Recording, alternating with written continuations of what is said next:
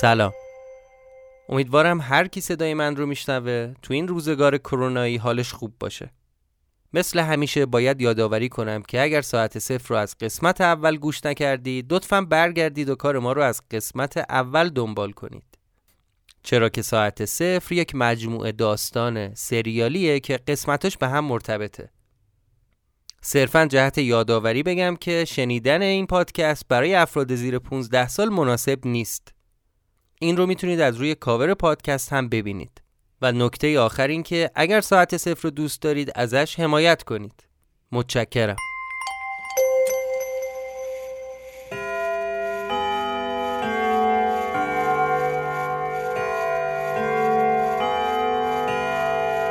شما به پادکست ساعت صفر گوش می‌کنید.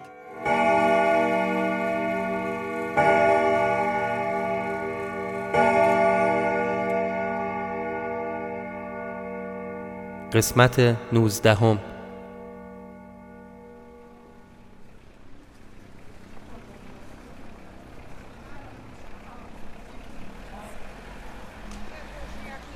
به جای اینکه برم ترمینال یا دربست گرفتم و برگشتم سمت خونه خودم. اونم بعد ده پونزه روز.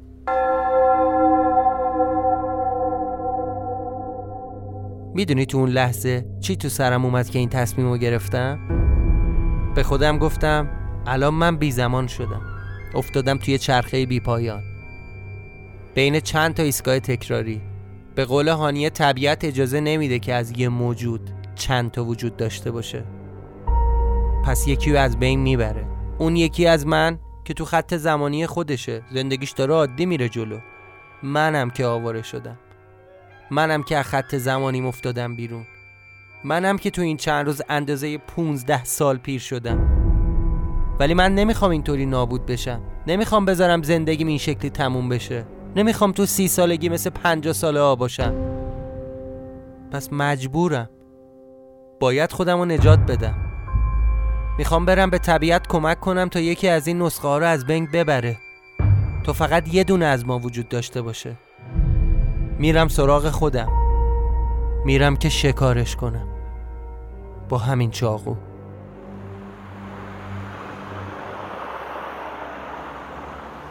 توی مسیر تا دم خونه هزار بار به اون صحنه فکر کردم. به لحظه که باید با خودم روبرو بشم. به اینکه چطوری اون درده توی سرم صدای جیغ وحشتناک توی گوشم رو باید تحمل کنم. به غیر از اون به این فکر می‌کردم که چطوری میشه با یه چاقو آدم کشت. سریع ترین راهش چیه؟ چون من دل همچین کارایی رو ندارم. دوست دارم سریع تموم بشه. از طرفی دلم نمی‌خواد اون یکی خودم زجر کش بشه. حتی الانشم فکر کردم به اون لحظات باعث میشه تمام تنم بلرزه. می‌فهمی چی میگم؟ فکر کن می‌خوای بزنی کسی رو بکشی اما اون آدم کسی دیگه ای نیست خودتی. یه جورایی مثل خودکشیه. این فکرها مدام میچرخید تو سرم. من از چراغ قرمز متنفرم. اما اون شب وقتی پشت چراغ قرمز آخرین چهار رو وایساده بودیم آرزو می‌کردم که هرگز سبز نشه. از شدت استرس یه خیابون عقبتر پیاده شدم تا یکم راه برم و بتونم خودم رو کنترل کنم. نمی‌دونم چرا ولی تمام بدنم میلرزید. نمی‌تونستم جلوی لرزیدنم رو بگیرم. انگار سرما افتاده بود به جونم.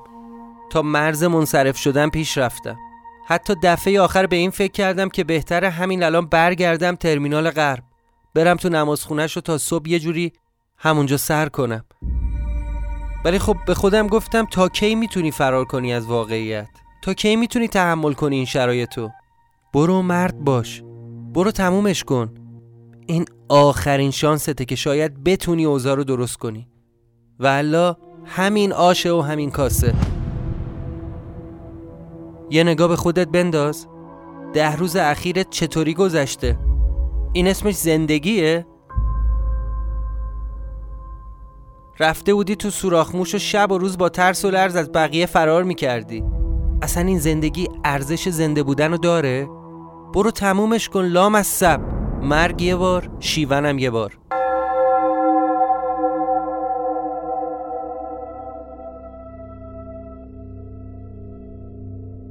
همین فکرا تو سرم میچرخید تا رسیدم دم خونه. سوپرمارکت سر خیابون هنوز باز بود. آدما رفت آمد می‌کردن. باید یکم صبر می‌کردم تا مغازش رو ببنده. واسه احتیاط بیشتر. آخه معلوم نبود قراره چی بشه. دوست نداشتم شاهد بالقوه‌ای وجود داشته باشه.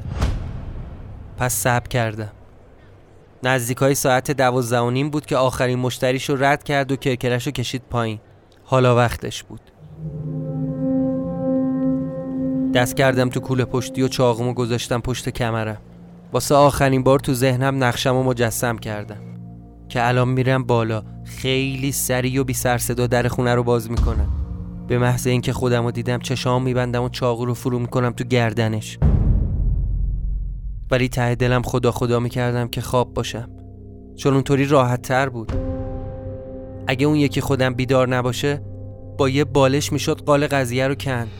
کلید انداختم در ساختمون رو باز کردم. ضربان قلبم و از استرس می‌تونستم بشنوم. رو پله دوم و سوم بودم که یهو به خودم اومدم که گیرم الان کشتیش.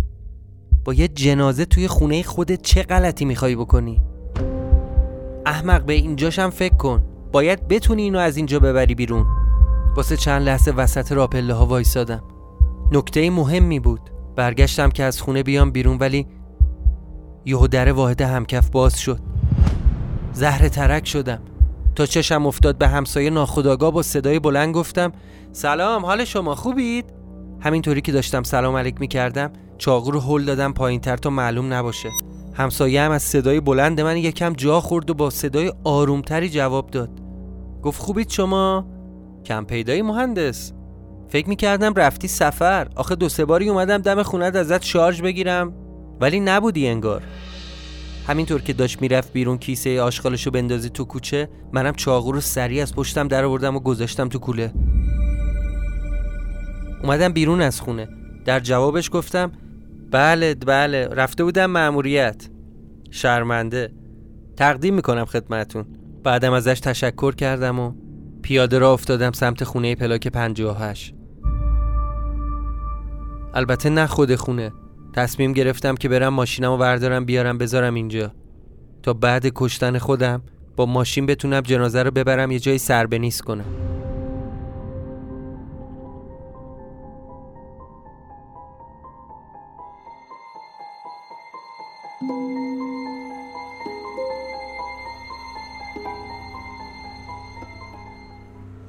این تهران لعنتی شباش انگار یه شهر دیگه است. حتی بهش نمیشه گفت شهر. میشه یه جنگل بزرگ از سیمان و آسفالت و آهن. میشه یه پارکینگ عظیم و جسه. جمعیت موشا توی جوب و گربه ها تو سطل آشغال حکومت می‌کنن. خیلی حال به هم زنه. وسط های راه بودم که رعد و برق زد و بارون گرفت. خیلی دلم به حال خودم میسوخت. اون شب همش بغض داشتم. آخه این چه بلایی بود که سر من اومده؟ این خونه با من چیکار کرده؟ کچل شدم پیر شدم. دیگه انگار خودم نیستم. آخه تو حالت عادی من آدمیم که بخوام برم با چاقو کسی رو بزنم؟ مگه فیلم فارسیه؟ رسیدم سر کوچه بنبست. از سر کوچه یه نگاه انداختم به اون خونه. تو دلم گفتم کاش این خونه آتیش می‌گرفت. نابود می‌شد. اصلا لعنت به صاحب و مالکش. بعد این فکر اومد تو سرم که الان یعنی هانیه تو خونه است؟ چی کار داره می‌کنه؟ چرا به من گفت 24 ساعت از خونه بیرون باشه؟ ولی خوب که چی؟ این که اون هانیه نیست. نباید میذاشتم وقت تلف بشه. امکان داشت سر و کله اون دوتا پوفیوز پیدا بشه. نشستم تو ماشین.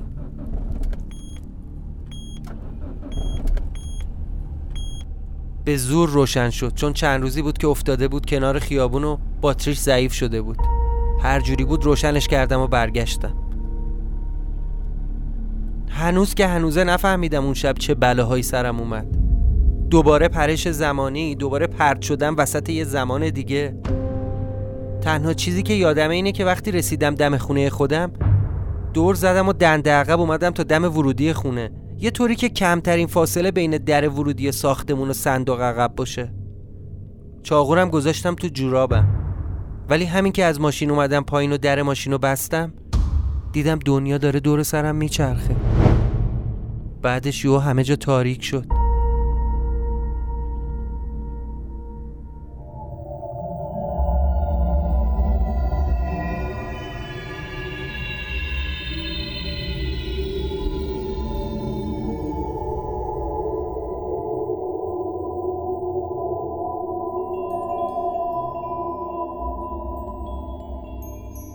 چشمو که باز کردم.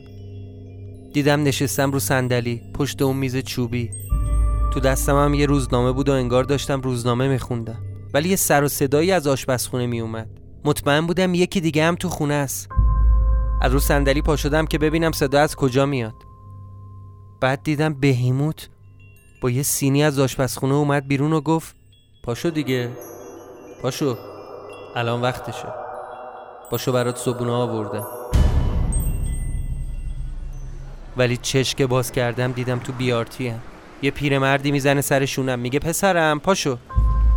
ده پاشو دیگه مگه نگفتی بیدارت کنم؟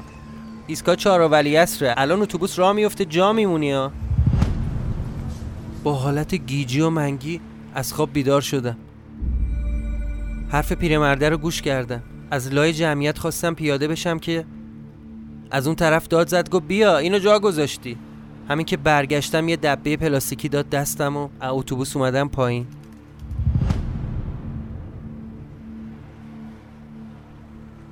ساعتم رو نگاه کردم. ده ده و نیم صبح بود. تو دستم هم یه کاغذ نوشته بود تقاطع وسال انقلاب. اونجا هنوز مغزم لود نشده بود تا ببینم دارم چه غلطی می‌کنم. همینطوری پیاده اومدم سمت آدرسی که رو کاغذ نوشته بود. دست کردم تو کولم ببینم چی با خودم آوردم بیرون. یعنی اولش دنبال چاقو میگشتم ولی نبود. به جای چاقو چند تا برگه یاد داشته دست نویس دو سه خط اولشو که خوندم یه چیزایی یادم اومد. این همون یادداشتی بود که هانیه واسم نوشته بود. همینطوری که از روی کاغذ میخوندم افکارم داشت دوباره جمع می‌شد و می‌تونستم متمرکز بشم. آره. آره آره یادم اومد. جواب سوالامو داده بود. از قصه خودش با اون خونه گفته بود. قصهش این بوده که یه روز اول هفته با چند نفر از دوستای قدیمیش میره پاتوق همیشگیشون یه کافه تو خیابون دانشگاه. کافه خورشید. بعد یه شماره غریبه پشت سر هم بهش زنگ می‌زنه. وقتی بالاخره گوشی و جواب میده یه آقای سلام علیک می‌کنه و میگه پیک موتوریه. یه بسته آورده. هانیه هم پرسیده از طرف کی؟ مرده پای تلفن میگه یه لحظه تشریف بیارید جلو در کافه. باورش نمی‌شده. با یکی از دوستاش میره جلو در. یه آقای مسنی بوده. اسم و فامیل هانیه رو صدا می‌زنه و ازش می‌خواد برگه رسید و امضا کنه. بعدم بسته رو میده و سوار موتور میشه و میره. اولش فکر می‌کرده شاید کاری یکی از دوستاشه. یه سورپرایز یا یه مسخره بازی از طرف پسرای خودشیرین دفترشون.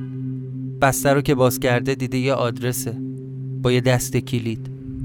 پشت برگه آدرسم نوشته بود چیزهایی هست که نمیدانی.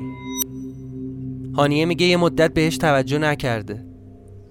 چون فکر می‌کرده بالاخره مشخص میشه کی این شوخی رو باش انجام داده. اما هیچ وقت خبری نشد همینطور که داشتم یادداشت هانیه رو میخوندم تا ببینم چه بلایی سرش اومده کم کم داشت یادم میآمد. نشستم رو نیمکت کنار خیابون تا یه سیگار بکشم و بقیهش رو بخونم. برام نوشته بود که تا یه مدتی اصلا بهش اهمیت نداده. تا اینکه یه روز کنجکاف شده بره از دور سری به اون آدرس بزنه ببینه اون آدرس چیه یا مال کجاست. نوشته دفعه اول اومدم خونه رو از بیرون دیدم. برام جالب شد که ببینم این بسته رو کی برای من فرستاده که اینجا زندگی می‌کنه. در می‌زنه. ولی انگار کسی خونه نبوده. یه چند دقیقه هم اونجا سب می‌کنه. میره و عصر همون روز دوباره بر میگرده بازم سعی می‌کنه در بزنه ولی کسی جوابشو نمیده. تا اینکه یه پیرمردی میاد میگه دخترم با کی کار داری؟ اونم هول شده و گفته اینجا خونه دوستمه. پیرمردم به در خونه اشاره کرده و گفته اینجا؟ اینجا که صاحبش خیلی وقت خارجه. به شما هم کلید داده و گفته به گربش غذا بدی؟ هانی هم میگه هول کردم ترسیدم. گفتم بله بله بله. اون پیرمردم سری تکون داد و لبخند زد و رفت. وقتی که داشتم این جاهای یادداشتشو میخوندم مو به تنم سیخ شد. مطمئنم اون سرهنگ بیشرفه. برام نوشته بود هیچ وقت نفهمیده چرا همون موقع کلید انداخته و اومده تو. خودش میگه فکر می‌کنم این خونه یه مغناطیسی چیزی داره که مغز آدم رو دستکاری می‌کنه. اختیار رو از آدم می‌گیره. همین میشه که میاد تو خونه و گیر این تلسپ میفته به خودم گفتم بی خود نبود از دفعه اولی که این مرتیکه رو دیدم. دلم باهاش صاف نبود. شکم بی دلیل نبود. این کسافت هر کسی رو با یه شگردی بدبخت می‌کنه. ولی آخه چه سودی می‌بره از اینکه آدم رو بندازه تو هچل؟ تازه هانیه میگه هیچ کس رو به اسم اردوان یا سرهنگ نمی‌شناسه. تو جواب سوال من که ازش پرسیده بودم این خونه چه بلایی سر آدم میاره نوشته بود که وقتی این جهان چیزی رو به تو میده در عوضش باید یه چیزی ازت بگیره. زمان بی نهایتی وجود نداره. مگه اینکه زمان یه کسی دیگه باشه که این خونه از اون گرفته و می‌خواد بده به تو؟ تو فکر می‌کنی که میای تو این خونه و زمان برات متوقف شده. در اصل این زمان رو از کسی دیگه گرفته و داره میده تو خرجش کنی. ولی اون آدم یه عمر محدودی داشته. بالاخره یه روزی تموم میشه. اونجاست که اگه تو مداوم توی خونه باشی زمان برات متوقف میشه اما عوضش از عمر خودت کم میشه. غیر از این نمیشه. چون اونطوری هر کسی می‌تونه تا ابد تو این خونه زندگی کنه و جاودانه بشه. پس امکان نداره. راجع به نبودن آینه تو خونه هم برام نوشته بود که زمان بی نهایتی وجود نداره.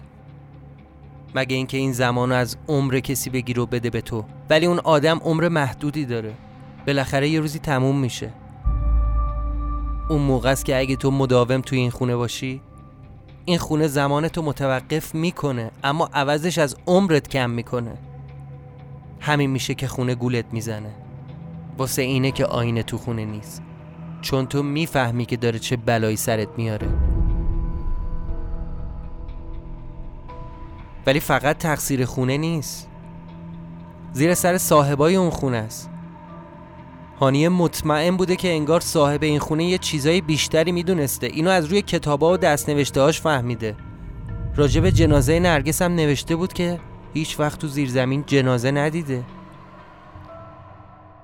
ولی یه کیسه پیدا کرده. پر از لباسای خونی و کمربند و کفشای مردونه. حرومزاده ها چه شانسی داشتم که تا حالا نتونستم منو سر کنن. اونجا بود که یادم اومد واسه چی اومدم تو خیابون. یادم اومد می‌خوام چی کار کنم. می‌خوام چنان داغی به دلشون بذارم که تقاس همه کسافتکاری ها آدم رو پس بدن. تئوری هانیه این بود که هر آدمی که میاد تو این خونه یه مدت محدودی می‌تونه از این قابلیت استفاده کنه. اما نباید بیشتر از اون تایم محدود اینجا بمونه. باید کلیدو بده به نفر بعدی.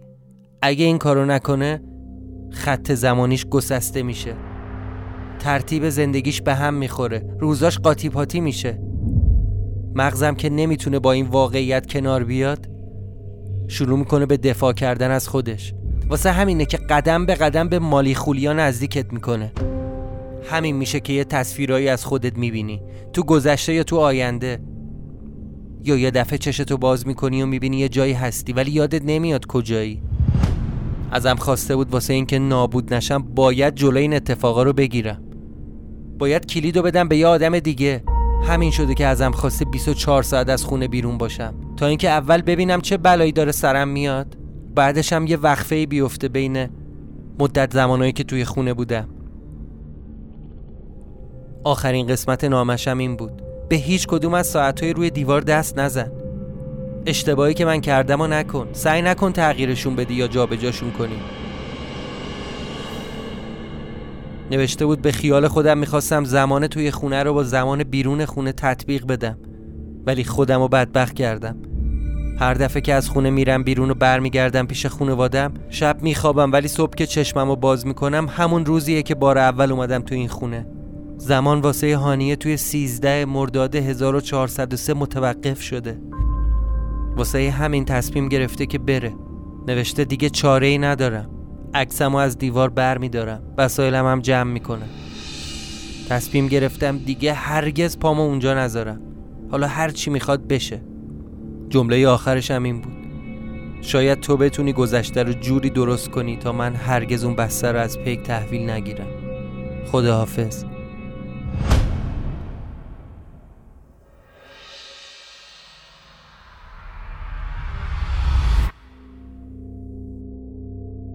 واقعیت چیه؟ حقیقت چیه؟ ببین می‌تونی فرق بین واقعیت و حقیقت رو بفهمی یا نه؟ به خودت نگاه کن. ببین همون کسی که فکر می‌کنی هستی؟ ببین واقعیت خودت با حقیقت یکیه یا نه؟ حقیقت اینه که خیلی دوست دارن دروغ نگن. ولی تو واقعیت دروغ میگن خیلی دوست دارن یکی دیگه باشن. ولی تو واقعیت یکی دیگه تو کجای این قصه وایسادی؟ جا تو پیدا کن. ببین بیشتر به واقعیت نزدیکی یا حقیقت. یا نگاهی به خودت بنداز. به آخرین چیزایی که بهش فکر کردی. ببین دلت می‌خواد اینا رو واسه کسی دیگه بگی؟ دقیقا همونایی که دوست نداری کسی ازش چیزی بفهمه اونا حقیقت تو ولی واقعیت اون ماسکیه که به صورتت می‌زنی. تا دیگران تو رو با یه تصویر دیگه بشناسن. ولی بالاخره باید ماسکو برداری. حداقل واسه خودت.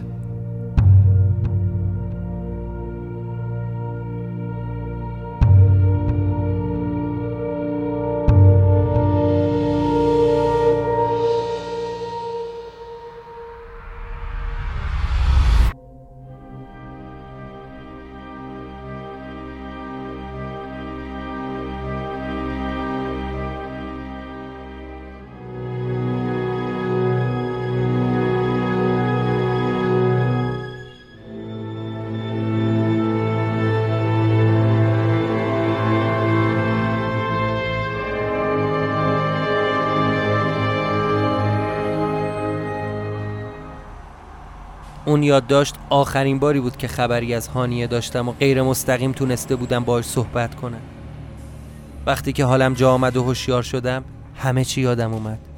یادم اومد که چه تصمیمی گرفتم. یادم اومد که چرا دنبال خودم یه دبه پلاستیکی را انداختم آوردم. خیلی به کمک هانیه دل بسته بودم. ولی وقتی که دیدم اونم نتونسته کاری بکنه و هیچ روزنه امیدی وجود نداره زدم به سیم آخر.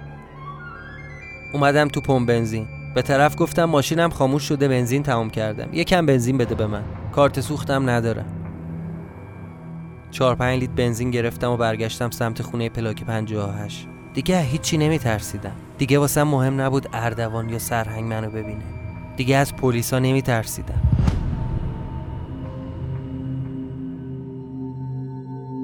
در حیاتو باز کردم و اومدم تو یه نگاه به دریچه چوبی پناهگاه انداختم و با یه لبخندی از تأسف از بغلش رد شدم. چون اگه در اون دریچه رو باز نمی کردم هرگز این اتفاقات برام نمی افتاد. اومدم تو خونه.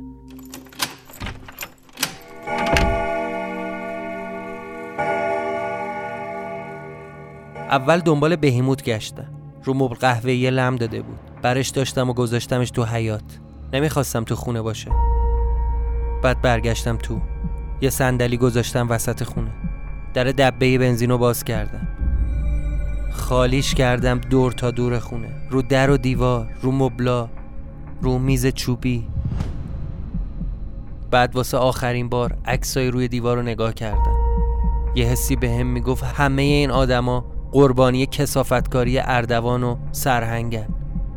دوست داشتم به خانوادم هم تلفن بزنم قبلش اما دیگه دیر شده بود.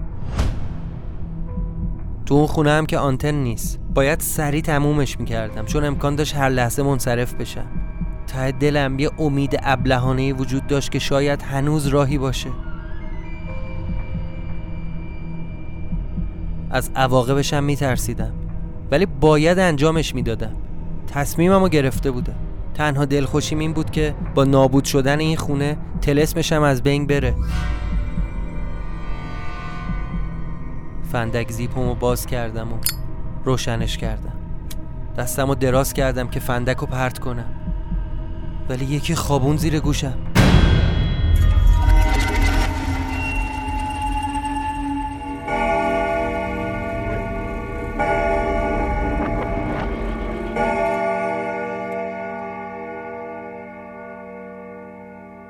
پایان قسمت 19 هم.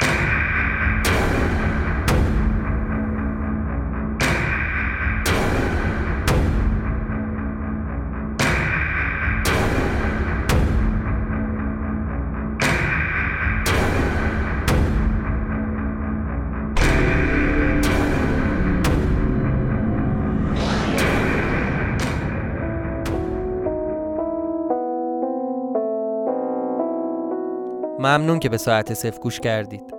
اسپانسر این قسمت از ساعت صفر شما هستید. شما می‌تونید از طریق هامی باش از پروژه ساعت صفر حمایت کنید.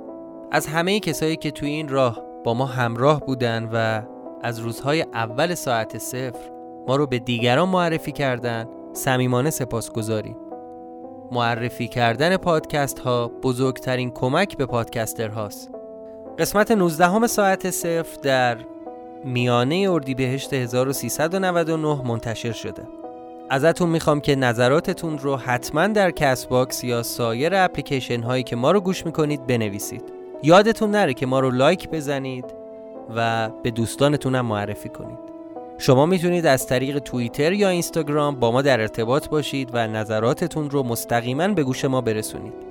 اکانت ما در تمامی سوشیال مدیا S A A T E C E F R. منتظر قسمت آخر از فصل اول ساعت صفر باشید. متشکرم.